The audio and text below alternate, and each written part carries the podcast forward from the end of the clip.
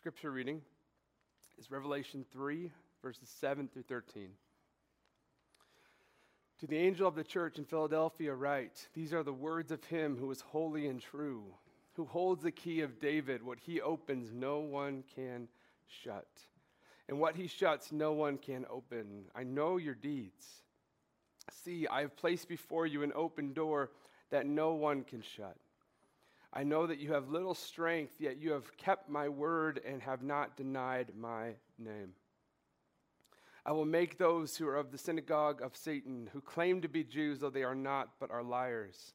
I will make them come and fall down at your feet and acknowledge that I have loved you. Since you have kept my command to endure patiently, I will also keep you from the hour of trial that is going to come on the whole world to test the inhabitants of the earth. I am coming soon. Hold on to what you have, so that no one will take your crown. The one who is victorious, I will make a pillar in the temple of my God. Never again will they leave it.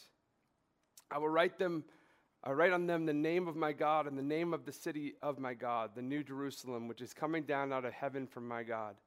And I will also write on them my new name. Whoever has ears, let them hear what the Spirit says to the churches. This is the Word of God. In the spirit of vulnerability, as Joseph shared with us a bit, I, I need to say this has been a week for me. Um, I, my baby girl got sick last week, baby Emma. It was just sad, coughing. Um, one of those things where nobody was sleeping because you could hear her up crying at night and um, Betsy and I were taking turns all night, and then one after another, I got sick, and then Henry got sick, and then Pierce got sick. And what happens in my family is when everybody gets sick, we all, you know, we're just kind of like, well, we'll just might as well embrace it. And we all sleep in the same bed, which is not good because nobody sleeps, right? I wake up at 4 a.m., it's just limbs everywhere. And like, I find myself trying, you know, in a time when I need sleep because I'm battling this illness, it seems like things just sort of compound and get worse. I, I have a, a, Fitbit that I wear to bed. It told me, I looked at this morning what my sleep grade was for the week. I have a D plus. I didn't even think that was a thing. Um, not a good grade. Uh, I average a, a B minus, so you know I got to get get my sleep grade up. So I'm I'm here tonight. I'm alive.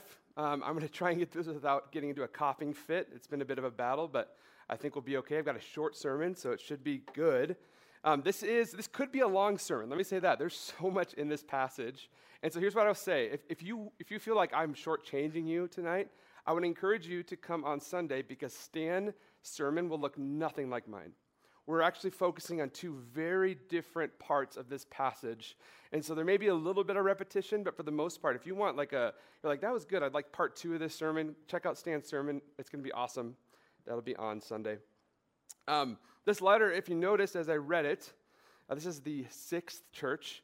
And this, like the church in Smyrna, if you remember that church, that was the church that uh, was, was speaking to martyrdom, okay? Like that church, there is no rebuke in this passage. This is a letter of encouragement. And you're going to see why, because it, will make my bad week um, look like nothing when we look at some of the stuff this church has been through throughout the years. They have been through the wringer. And so we see in this passage in the very beginning, um, Jesus opens up with this line. He says, These are the words of Him who are holy and true. Okay? So when Jesus says these things, right, John's writing the letter, but it's Jesus speaking to the church.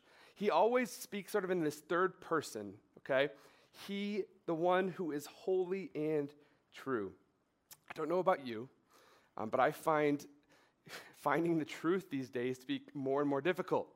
Whether it is regarding vaccine information, whether it's involving um, whether we should wear a mask, not wear a mask, right? Everybody has their own opinion. And here's, here's what's challenging, right? I got a podcast from one guy who says, hey, listen to this, it'll change your mind.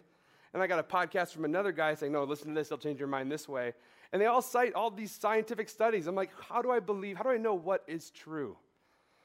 Today, I turned on the TV. I went home for a little bit to be with my family, and I was just curious. So there's that trial that's going on right now uh, up in Kenosha, Wisconsin.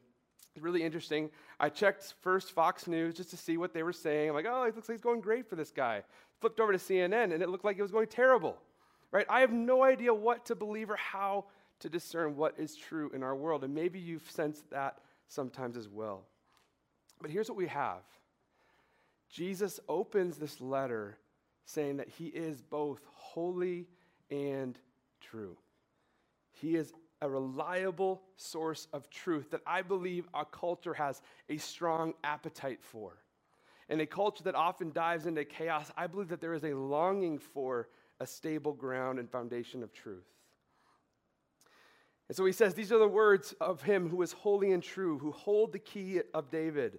What he opens, no one can shut, and what he shuts, no one can open. This is the passage you're going to hear Stan preach on this idea of an open door. So, if you want to hear more about that, come on Sunday. You can hear more from Stan or watch online. What I want to do briefly is sort of do a little backdrop into what was happening historically uh, in this city. So, Philadelphia um, was actually founded by King Attalus, who was up, lived in Pergamum. We talked about that church a few weeks ago. Um, and the king loved his older brother so much that he was nicknamed Philadelphus. Okay, that's where the name comes from. Right? If you're familiar, with the Greek word phileo, okay, that's a Greek word for love. One of the Greek words um, that used for love is phileo. That's where Philadelphia comes from. Now, this, um, this city is near Sardis. Okay, it would be like uh, comparing uh, Wichita to Andover walking distance. Okay, so it's, it's not too far away from Sardis.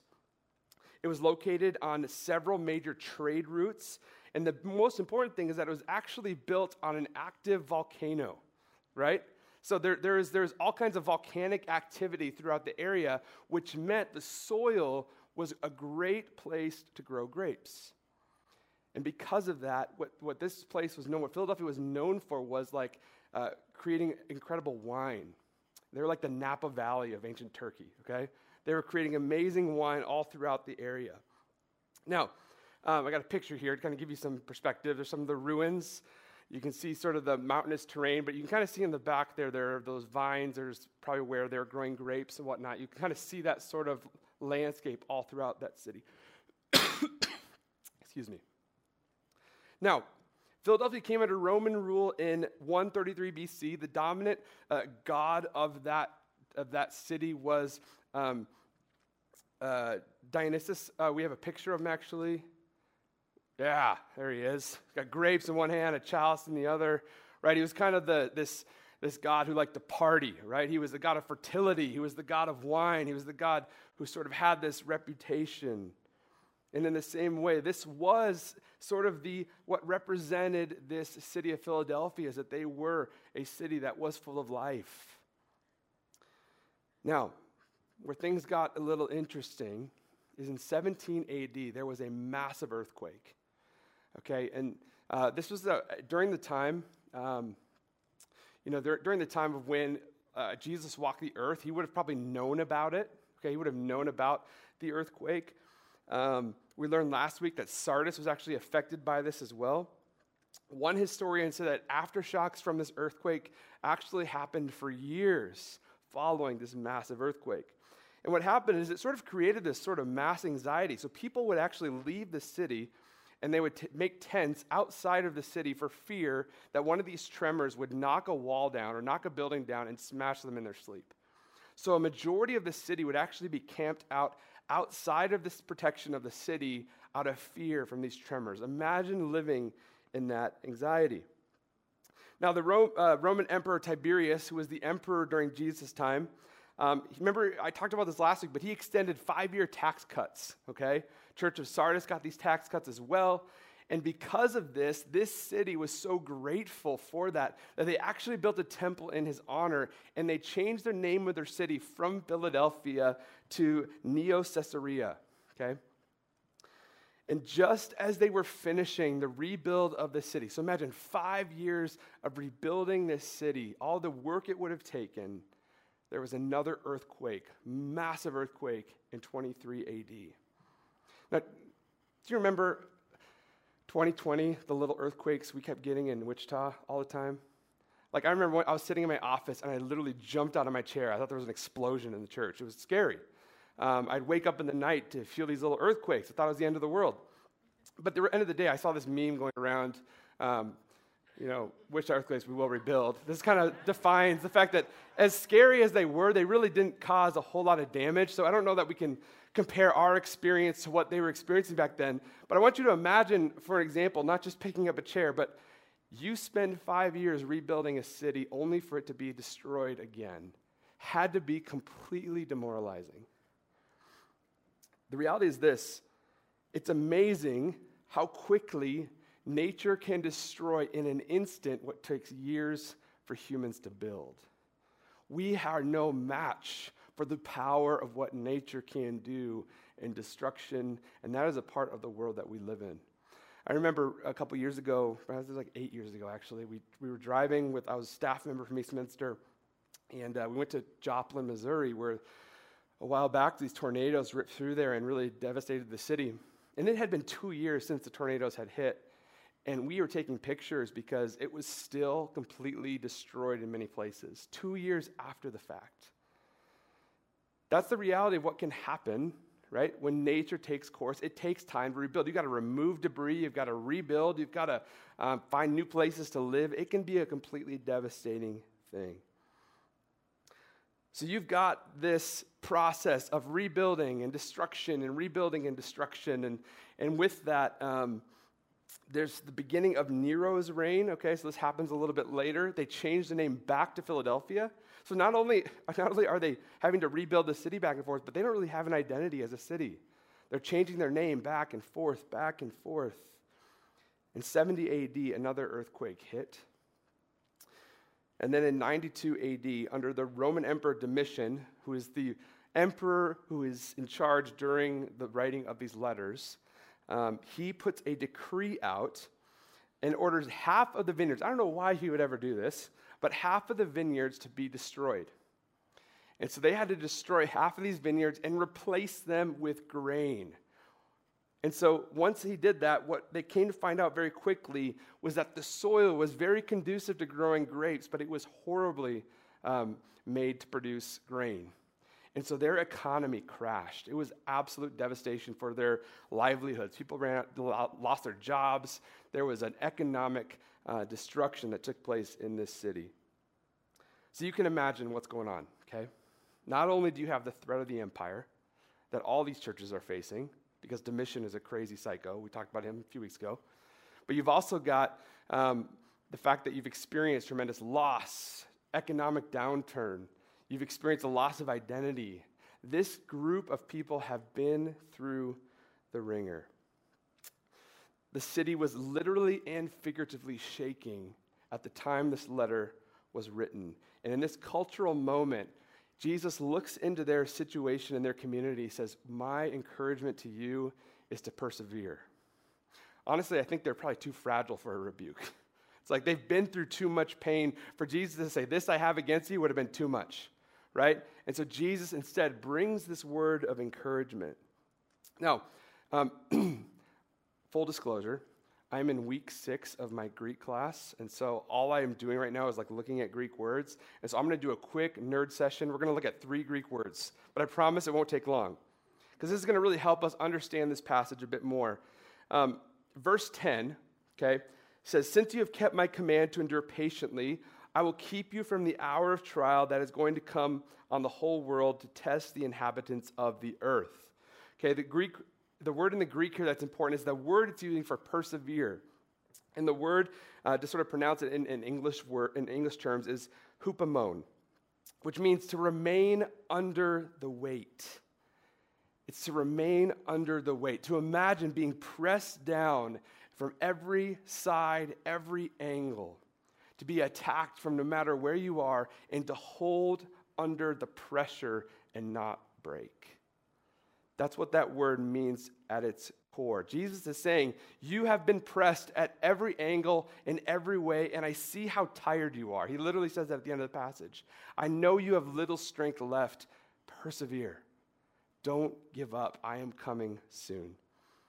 Verse 11 says, I'm coming soon. Hold on to what you have so that no one will take your crown. I love this. a more literal translation of that is to hold fast.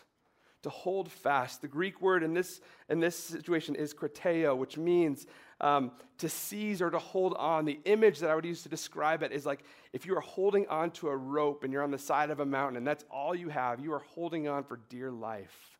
You need to hold fast because if you let go, you're going to fall.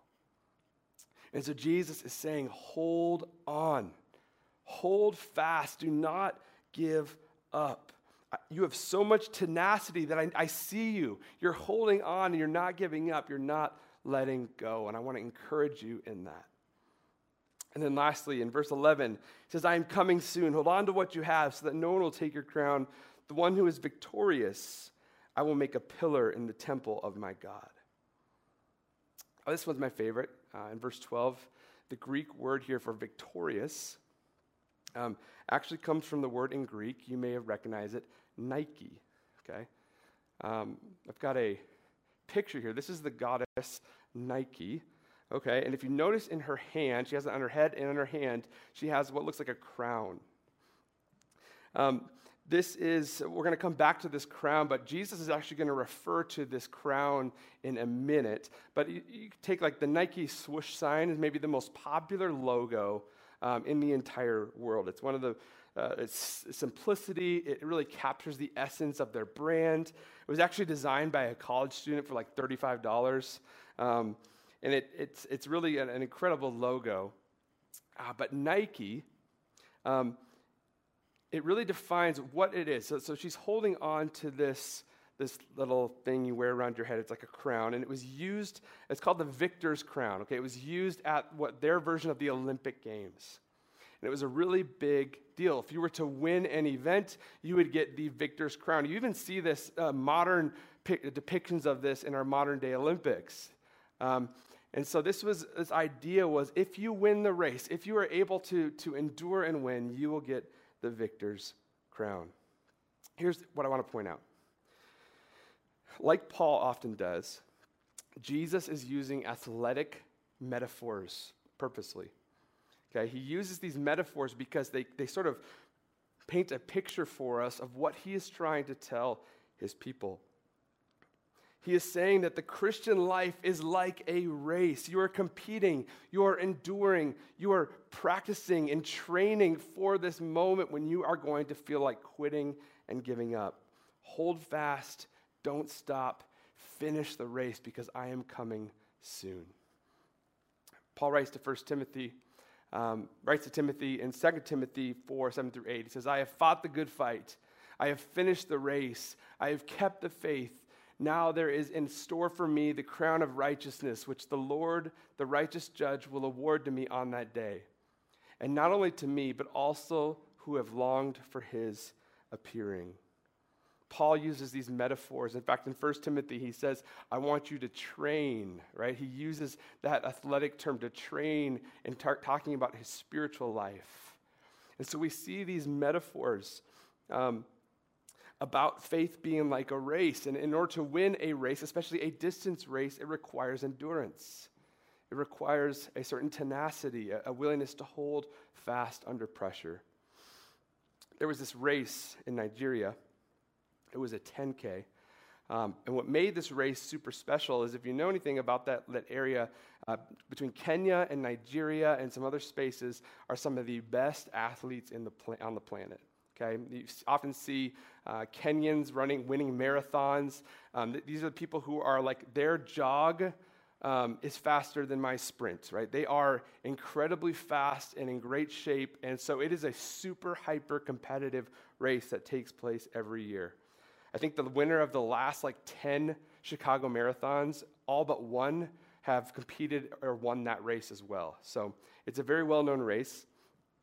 And there's this certain athlete, his name is Kenneth Kipkemoi. And towards the end of the race, he had been running really well. He's going to finish in the top five. And as he's running, maybe you've seen this video, but his legs buckle underneath him. And so he can see the finish line. It's not far, it's maybe 20 feet away, but his legs buckle. He collapses to the ground. And at this point, people start passing him one by one. But he wants to finish so desperately. So he reaches out his arms and he tries to pull himself towards the finish line, but his legs, even his, his, his, quads aren't working. So he tries to get on his side and roll all the way to the finish line. And even then, his body isn't letting him do it. And then something really special happens. I'm going to watch this clip real quick.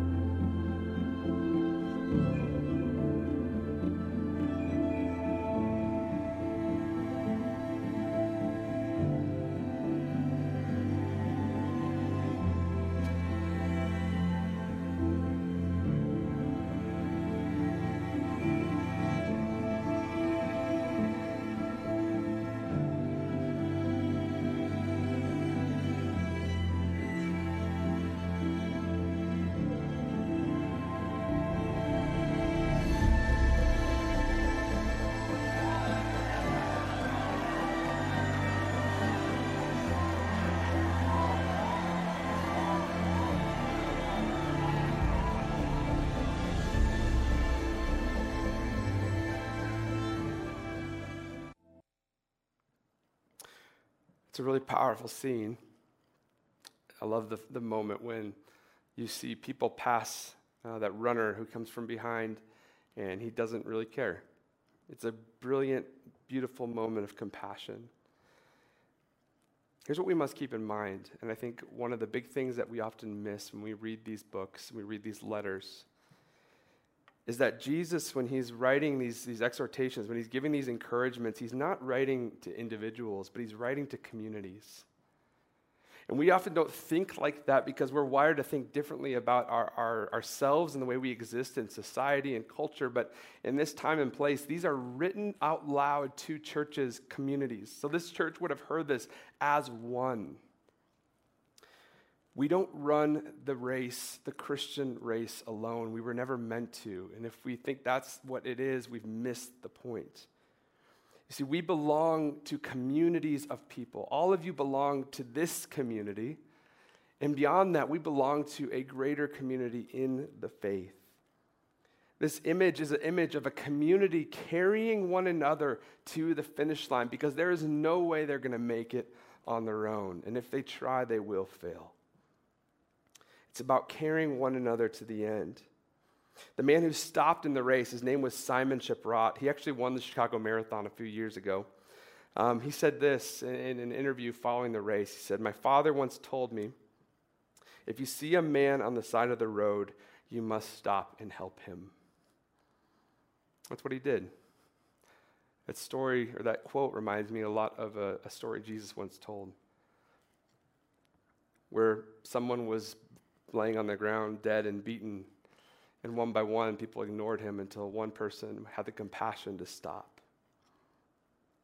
Galatians 6 2 says, Carry each other's burdens.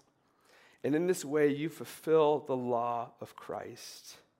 I would ask you tonight, and this is sort of my, my main idea tonight, is whose burdens are you carrying? And do you have people in your life who are carrying yours? Are those things that you keep privately? Are those things that you sort of repress and don't talk about? Are they things that um, you, you feel maybe lonely in the sense that you don't have people who can carry those burdens with you? Do you have a community that you feel like can help carry you to the end of the finish line? One of the things about our church is that we are a fairly big church. I know our Thursday night gathering is pretty intimate, and I like that, but um, we are a big community. And so, one of the ways we try to meet that need is through our grow groups.